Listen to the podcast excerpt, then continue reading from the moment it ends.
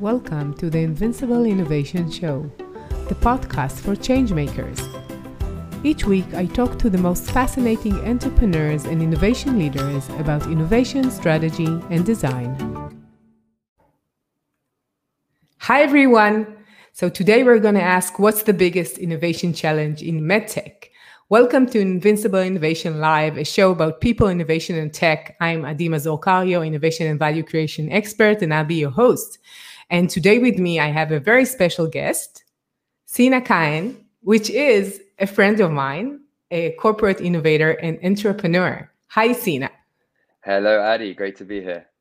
I'm so happy to see you here. And, and since we talked so much in the past, I know it's going to be exciting and interesting and insightful. So I'm very happy that we have this talk.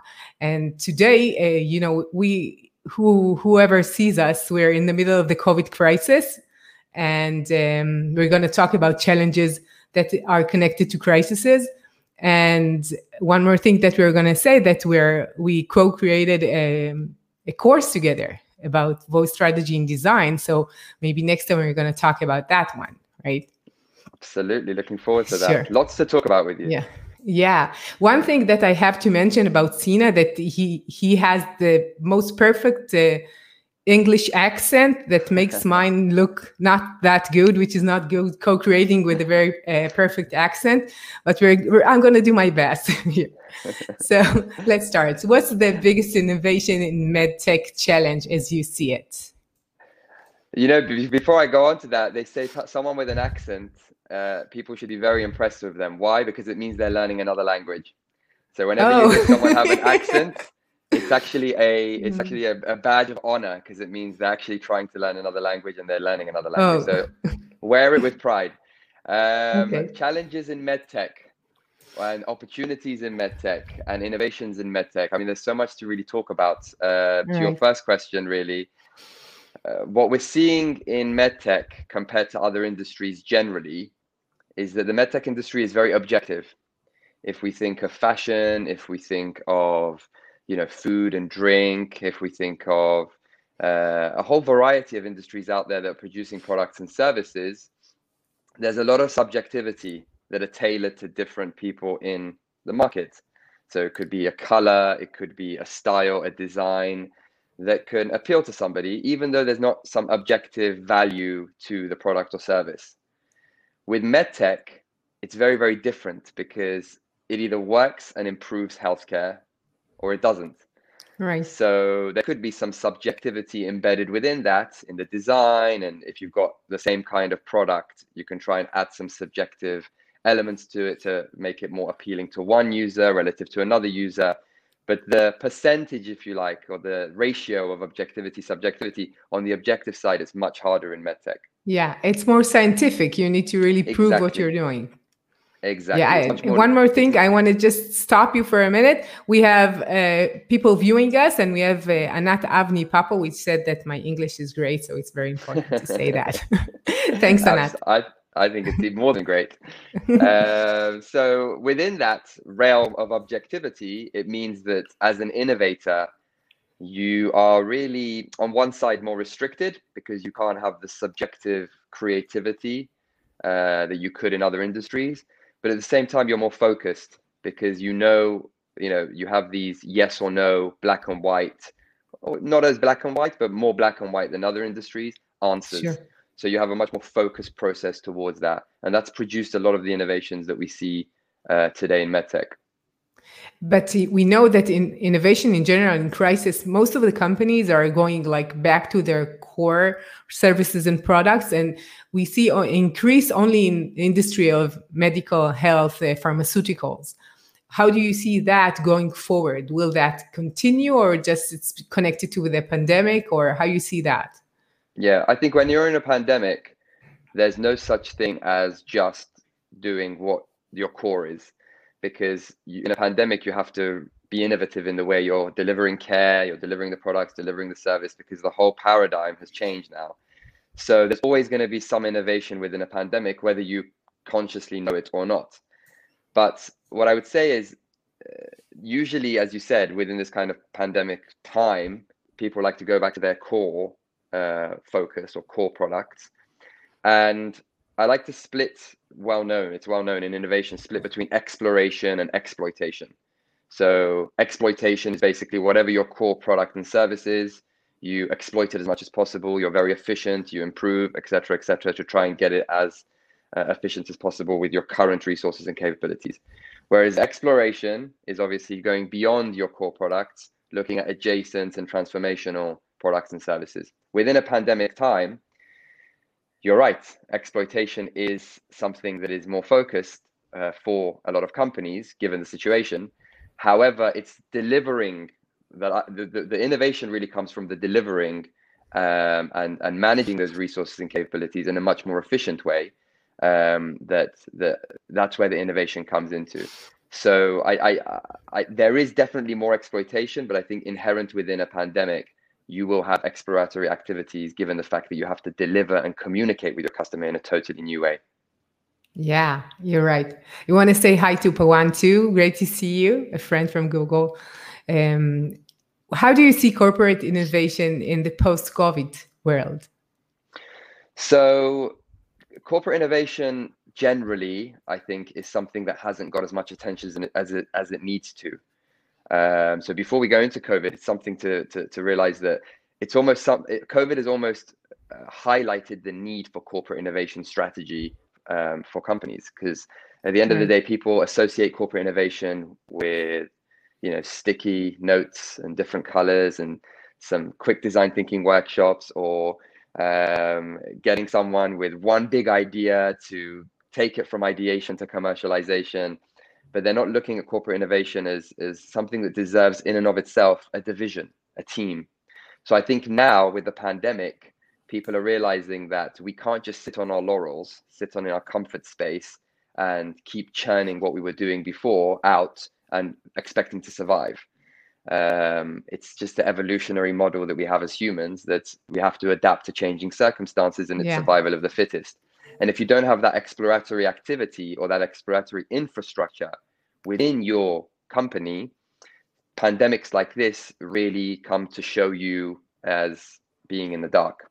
So COVID, it presents two challenges in the sense of, in my case, it presents challenge on the corporate innovation side, which I like to consult, but also on the medtech side, which medtech side, which I'm more in, uh, involved in. On the corporate innovation side, we're losing physicality. And one of the core elements of innovation uh, work is mentorship, ideation, um, the kind of incubator environment that you may have within a company. If you don't have yeah. that physicality, because we're all working remote, sure, uh, that gets impacted. Yeah, uh, yeah, for sure. It's harder but, to do to do these kinds of work. Like everybody separated in his own office uh, at at home. That's the thing. We yeah. can manage short term, but long term, if you want things to really develop in the most inclusive and diversified way, being in there, feeling the vibe amongst others within the ideation room, um, it, it's difficult to replicate that virtually uh, as of now. On the medtech yeah. side, it's very challenging because, as you know, with medtech, there's regulatory burdens. Yeah, just so so heavy, and yeah, you can come stiff. up with this is you can come up with the best idea in medtech, but if it doesn't get the regulatory approval, um, it's it's you know it's it's it's it's basically pointless. It's yeah. just an abstract yeah. concept. So, I know it from from the sides of startups. When I work with startups in Israel, we have many medical startups which are really really great and great ideas, but they don't survive the years needed, you know, to get through all these processes and the regulations they need to have, and that's why we don't have that much uh, innovation in, in, in general in medical um, um, devices and in medical institutes and in medical because it's so hard. You cannot just try something out and then we'll see if it works or not. That's exactly yeah. it. At the end of the day especially if you're a startup so if we go out of the corporate innovation world so out of the entrepreneurship innovation world and go to the entrepreneurship side which is having a startup money time is money and the longer something takes to prove its efficacy and the, to get to proof of concept stage the more money is required. And as a startup the last thing you want to do is spend more money on time. You just want to get your product yeah. out there in the hands of users and iterate uh, after responding uh, after getting user responses. So there's that challenge now because the time frames for clinical trials, the time frame for proof of concept um, uh, testing, all of those things have been extended now because of delays. Uh, unless yeah. you're working within the medical devices for the COVID space, because a lot of these oh, regulatory bodies yeah. have now put in some, you know, uh, fast-paced or quick course um, uh, systems in place for those who are COVID yeah. Yeah, it's it's the systems, it's the resources, it's the money, it's the focus on something that everybody thinks is important, and and it, I think everybody's like aimed to that. But still, I think that when we think about medtech in general, uh, I think people thought about it something that is like less important, maybe in a sense, like it's more like governmental service and now they see the importance of it to the world and how we live and to our daily life and the connection between the medical systems and to uh, what we're doing right now our daily life which is so important 100% i mean if we yeah. see health healthcare as a whole uh, for countries gdp spending the largest bulk of that gdp spending is almost always on healthcare because as we've got mm. you know increasingly aging populations um, uh, increased diagnostic, which means people are understanding that they've got more diseases, therefore they need more care. That GDP pie, more and more of it is being eaten by healthcare. And we sometimes think of this, you know, in the back of our mind. We don't realize what a what a what a core element of our country's existence um, uh, healthcare really is.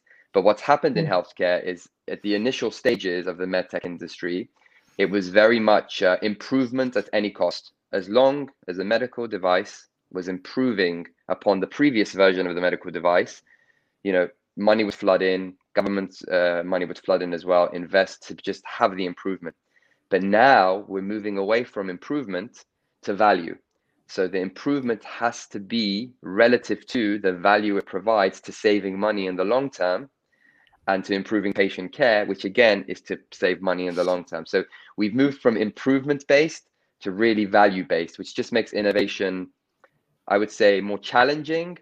But at yeah. the same time, it makes it more true and valuable because yeah. you're really touching upon a pain point and not just a nice idea.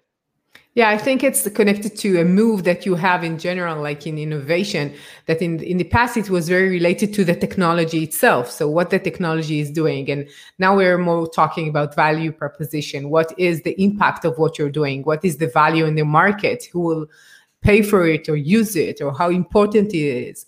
And when we're thinking about healthcare in general, it's not only to do a specific thing better, maybe we can prevent some of the things that get to uh, the usage of these um, medical devices or mm-hmm. uh, pharmaceuticals, so so forth. So it really makes exactly. sense to see the impact of what you're saying.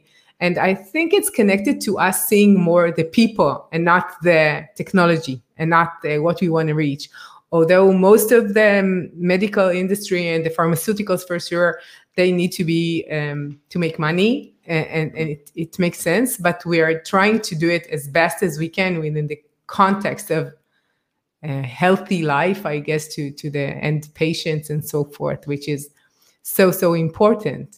That's exactly it, and it's and it's really, you know, it's uh, following on from what you're saying with innovations, especially within healthcare. The the analysis of every stakeholder involved is becoming so much more important because previously most of the corporate innovation work for healthcare companies was very much focused on this product being uh, doing what we want it to do and it's being you know uh, value uh, providing for the patient and for the surgeon. But because the buyer the hospital buyer the healthcare provider has such a more you know amplified role these days in the decision making process we now have to think what is the purchaser thinking when they're looking yeah. at this value? Yeah and of course. we, we're seeing that the products that we're creating uh, it doesn't matter if they're efficacious and they're working in the short term. We have to think how long is that buyer going to be there because this buyer is going to leave that uh, healthcare provider in a few years and move somewhere else.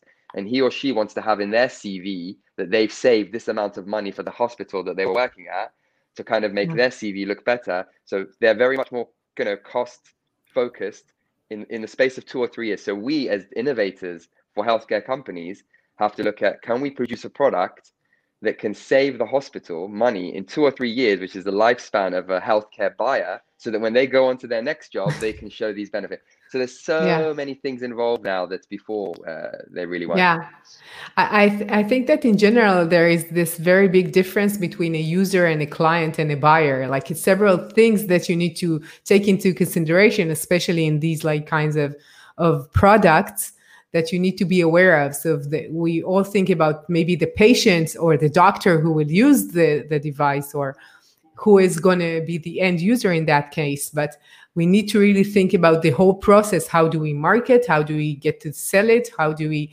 convince people to take this product and not other product? So it's the same in medical as in any other industry, but it's harder mm-hmm. because um, it, it's it's so regulated and and the money is big and the limitation is big and all the legal stuff. And it's it's much more complex to do it this way. Um so what would be like if i'd asked you what would be the skills and capabilities needed for a change maker? How do you see that one? So i think when we talk about change makers digital transformers innovators intrapreneurs relative to entrepreneurs the two main um, skills that I've tried to work on and I've seen the success of it is the ability to challenge assumptions. That's huge because so many times during the innovation process, we move on to the next stage because, for all intents and purposes, of an assumption. And we don't really see that as an assumption. We just see it as a given. We think it's a given. So, somebody who's able to um, really dissect why they've moved from one stage to the other and make sure they reduce as much as possible the assumption premium i would say that's a huge huge and it's difficult to do that because you have to be very self-critical and you have yeah. to be able to be critical with your team as well to, to make sure that yeah. everything that someone is doing or as much as they can you know deduce physically uh, is not based on a, an assumption so having that humility yeah. of challenging those assumptions i think is is is critical. Yeah. Um, and the second thing that I've noticed is that you have to be very um, exploratory. Uh, as Carol Dweck said, you know, the the open mindset where you're able to go and explore beyond um, what is in front of you. So the ability to think in abstract terms, uh, the the ability to think beyond the physical, I think that's key. Um, yeah. A lot of innovation uh, projects and a corporate innovation initiatives by companies are focused on execution. So you go to your boss as an entrepreneur within a company with an idea. The first thing your boss says is put together a business case. Now, the business case is an execution document. It's not an exploration document. Right. But innovation is not about execution. Execution is a stage of it, but you have to have yeah. the exploration. So being able to have that exploratory mindset um, and being able to explain yourself to your bosses within that entrepreneurship model of a you know mm-hmm. corporate infrastructure um, is key because as much as they try to push you with an execution you have to be able to as a change maker explain the benefits of exploration. Yeah. I think it's connected to the way that we need to really lead the, the company. So the, a good leader would understand what are the challenges right now and still have a vision and wh- where you want to get to what's what's the aim that could be their future. And you you have a few hypotheses and you're trying to check them out. And what you said in the beginning that you need to really examine yourself again and again and to question yourself again and again in order to be sure is connected to something that i heard from one of Amazon's leader. I, I talked to uh, in an innovation summit, uh, I think two months ago, and one of the speakers were, was from innovation in uh, Amazon. And he said that they are doing their best in order to devalidate what they're doing within their company as fast as possible and do it again and again because they rather fail within the company and to really be sure that they're on the right direction before they're investing the whole money. So mm-hmm. questioning yourself is a part of trying to fail but in your conditions with, and not fail within the within the market which is much harder. So it's it's connected to that. Absolutely. yeah and it's, it's, and, it's, really and, it's, and it's it's always a hard balance because so much of creative success is based on intuition and assumption and intuition are very much tethered. Uh, but knowing what is something that isn't grounded in reality because um, something could be you know intuitively correct uh, as long as it's grounded in reality. So knowing the distinctions between something grounded in reality through experience or something like that, based on your intuition, is very different to just uh, uh, an assumption that can be proved otherwise objectively.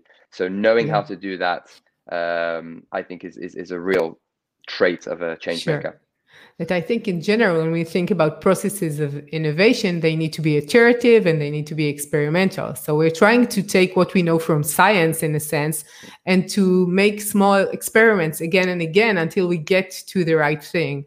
So being experimental is very related to the fact that we're we are not sure, we're curious, we don't know, and we're trying to find the right solution uh, through uh, what we're doing. We're walking in a path that we're not sure in the end what what will be the end result for sure. We're trying to aim for a specific domain but we're not sure about where how will we get there and exactly how it will it be. So it's like the open-mindedness or and, a, and, and I, I, must say one of the things that uh, i talk about a lot and i i mention a lot and people get a little bit surprised about it is how you get to that challenging assumption stage one of the things that has helped me the most, believe it or not, is philosophy. Because at the end of the day, philosophy is about challenging all the assumptions we have about the world around us. So right. why we're here, what we're doing, what's the meaning, etc., etc.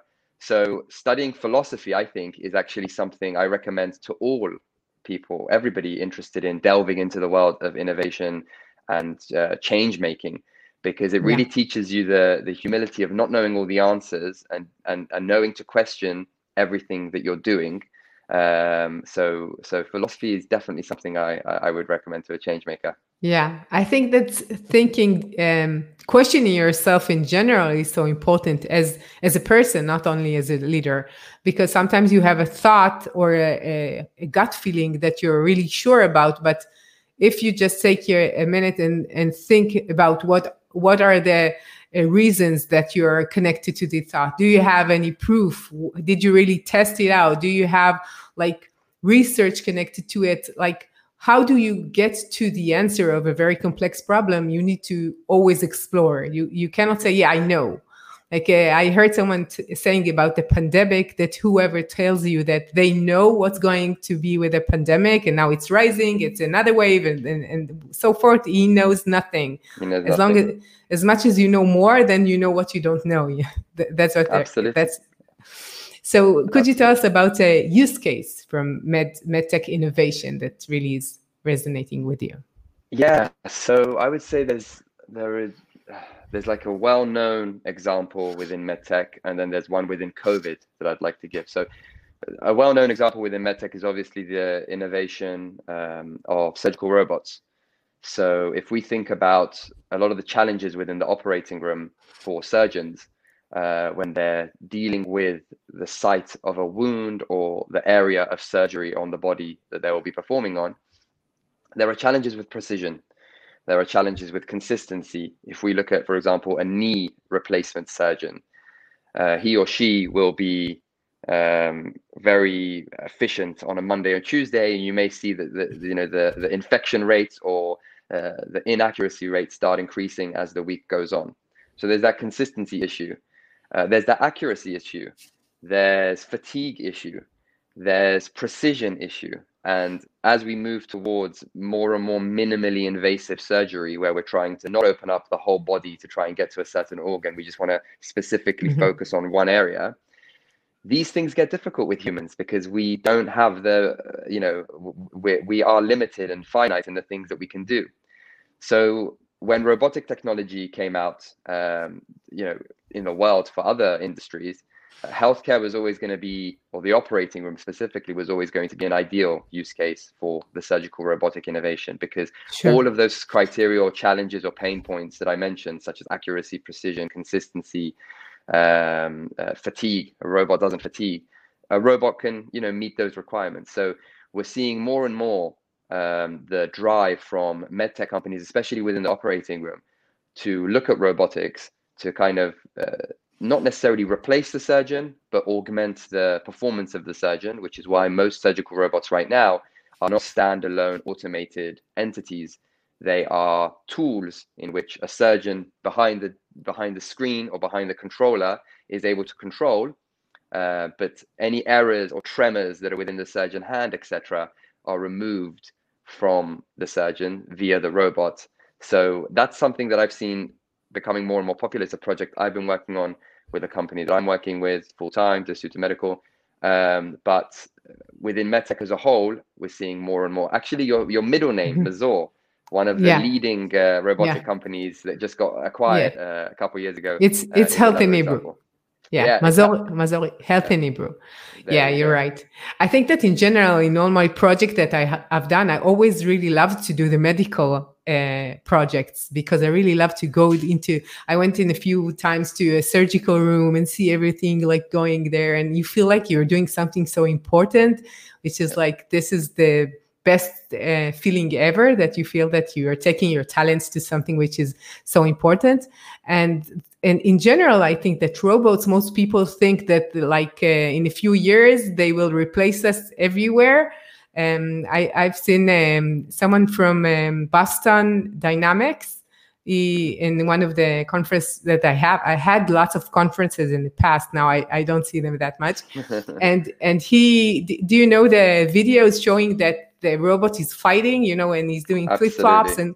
So he ta- he ta- talked about that one because he was one of the creator of that specific uh, model, and he said that the team are the one uh, the team that created these robots are the one that uh, laugh uh, uh, the most to the um, thinking that robots will control us because they know how much work was invested in order to create this specific move and in, in order for that work which is only a specific a scheme of, of, of moving and mm-hmm. uh, and uh, the, we're, we're afraid of it but mo- mainly most robots are helping and there are tools for humans and they are not like standalone they're not doing the surgeon they're not this instead of the surgeon and the surgeon goes and, and drinks coffee on the side it's it's like exactly. n- most people this is what they think yes and it's enhancing and, not replacing Right, right. In general, I think that most people they're a bit afraid of maybe AI and robotics because it's it's frightening. But in most cases, as we know it, AI is helping doctors and helping professionals, and it's not replacing. And in in some cases, it really is. You know, like there are several cases that AI is replacing people, but it's very specific. It's not um, as people think that it's so uh, pervasive and and danger. And the second the second example you said is connected to the COVID. Yes, so um, we've obviously seen this drive from uh, uh, medtech companies within the COVID era to see what mm-hmm. can they do, you know, both on a corporate side as well as you know innovators within a startup uh, world, coming up with solutions to a lot of the challenges in COVID. So there's one example uh, which is close to my heart because of my, you know, an hour love for voice and chatbots. Yeah. Uh, Clear ClearStep, which is a, a chatbot company which has uh, created this chatbot interaction for users who have COVID 19 symptoms. Um, so it sounds like just a normal symptom checker, but it's able to ask the questions which not only determine your health condition, but to see based on the uh, local uh, symptoms in your area whether this is what percentage of it is likely to be covid what it's not to be uh, what percentage is it not to be so it's we've got there almost i would say the kind of innovation where it's taking different existing pieces and putting them together for a solution because you know yeah. people think that innovation is just coming up with something completely brand new that has never been heard of but ferrari wasn't that ferrari was taking mm-hmm. existing entities and putting them together the, the unique you know, in Hebrew we say chidush, the unique innovation wasn't the actual um, uh, things that they created; it was how they put them together. And I think the ClearStep right. example uh, is a great one because they took chatbot technology that already existed, symptom checking that already existed, uh, getting information from your locality already in existence, and putting it together uh, to provide some sort of peace of mind for uh, patients or you know humans who are concerned about yeah. having COVID. Right. I think that in general, we know that voice is growing because people are close at home and they're using it more. And the fact that people don't want to touch some of the surfaces is easier to use your voice. I thought you'll give an example of how can we check the breathing of a person while he speaks and it could tell you if he's breathing right and he has any kind of breathing symptoms. So this is what the example that comes to my mind. So, could you tell us what's the most surprising thing you learned about innovation after years of experience? The most surprising thing is how so many um, companies think of innovation as that one big idea. They don't see it as a series of ideas that you're exploring to then determine which one sticks on the wall.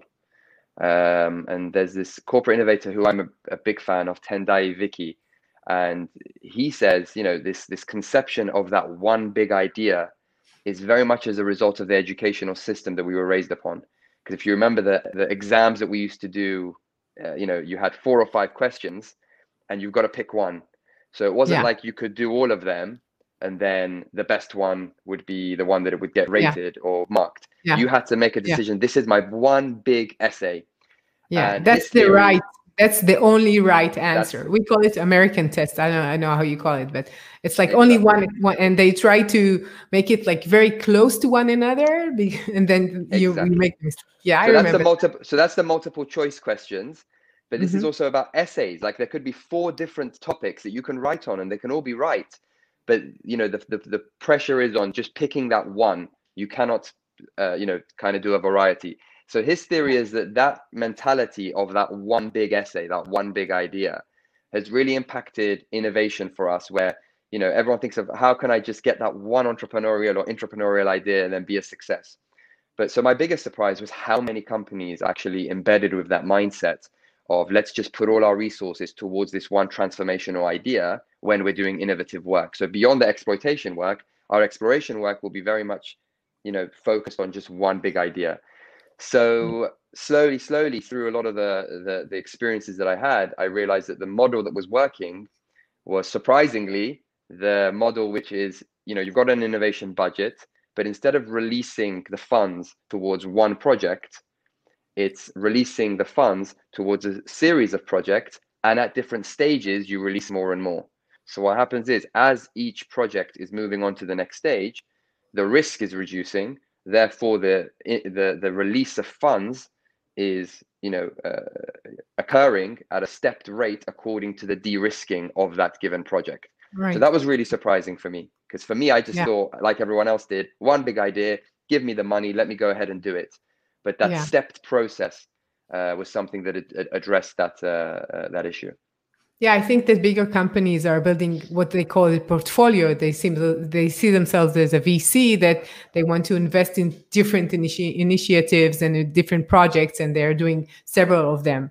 But it's I think that the fact that people are thinking only one-sided. I, am I wrote a book. I'm I'm finished already, it's called the harness the, the wind of change and, and i talk about growth mindset there and the way you think and the way you perceive what you're doing and how how how good are you doing it and how exactly exactly is needed and the the strictness of your mind is very much attached to your success as a leader as a as an uh, innovator leader which is uh, just to think about things as not like one sided, like black and white. You could say, okay, like maybe this one I was not exactly sure and and maybe we even failed in this specific project but how can we learn better in the next time? Or you could say yeah we failed we don't know how to innovate maybe we just need to buy a startup and that's it.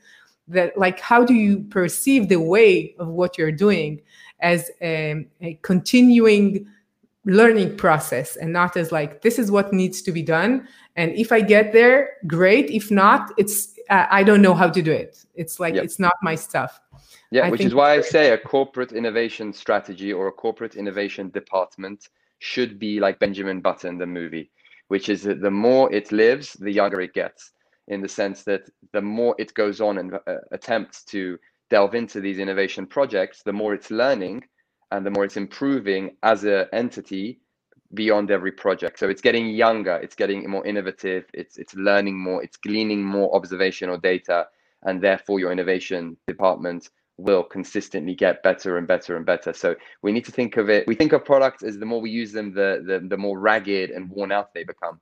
But we need to think of a corporate innovation team or a corporate innovation initiative uh, as a product that the more it goes through things, the younger it gets, the more beautiful it gets, the more you know uh, yeah. uh, innovative and and outward looking uh, it becomes yeah, I love this metaphor. I think that in general, to think about innovation as something that you grow into and something that you learn how to do. And once you're getting better and better, you know how to do it in faster and and and even in cases like a very big change, like a crisis, like what we have right now, it's still working, and you don't freeze in your and go back to your core. You know that it's going to work, and you know how to do the processes in order to create something and and we all know that currently lots of companies need to create something new because the market has changed and their clients has changed and and and the buyers have changed and they need to think differently and to give different solutions and answers to that. So if if they are not innovating they're at risk. Um, especially in specific industries uh, that we know that got hurt really bad during this this crisis right Absolutely, absolutely. That's why the customer journeys have changed. In this COVID era, the customer journey has changed. So the responsibility, really, the onus on companies is to look at this changing customer journey um, and seeing how can you be innovative in each of those stages: pre-purchase, purchase, post-purchase, um, and the interfaces that existed between the company and the customer have changed. So innovation is part and parcel of this new changing customer journey and making sure that you as a company are ready for those changes uh, in the most efficient way which is why i'm glad you've done the course yeah we have so uh, we're almost done so how could people hear more from you and, and contact you and ask you questions maybe yeah so uh, I, have got my website sinakahen.com uh, yeah. S-I-N-A-K-H-E-N.com. So you can reach out to me on there. Um, and then, of course, on LinkedIn, happy to connect with people from all different types of industries uh, to share thoughts and ideas. Um, so yeah, yeah sure. feel free to reach out. Sure, I, I, I, I recommend everyone to to ask questions, Sina, uh, because it's always a pleasure talking to you, Sina. Thank, Thank you, you for coming, and it's it's been so much fun as always. We should do another one about voice. We'll do that in a few like weeks or with months. With pleasure, with pleasure. Sure. And I'd like to thank you for viewing and listening to this op- episode. And if you like it, you're welcome to try it and, and to hear more from Invincible Innovation or visit our website, www.invincibleinnovation.com. See you. Bye bye.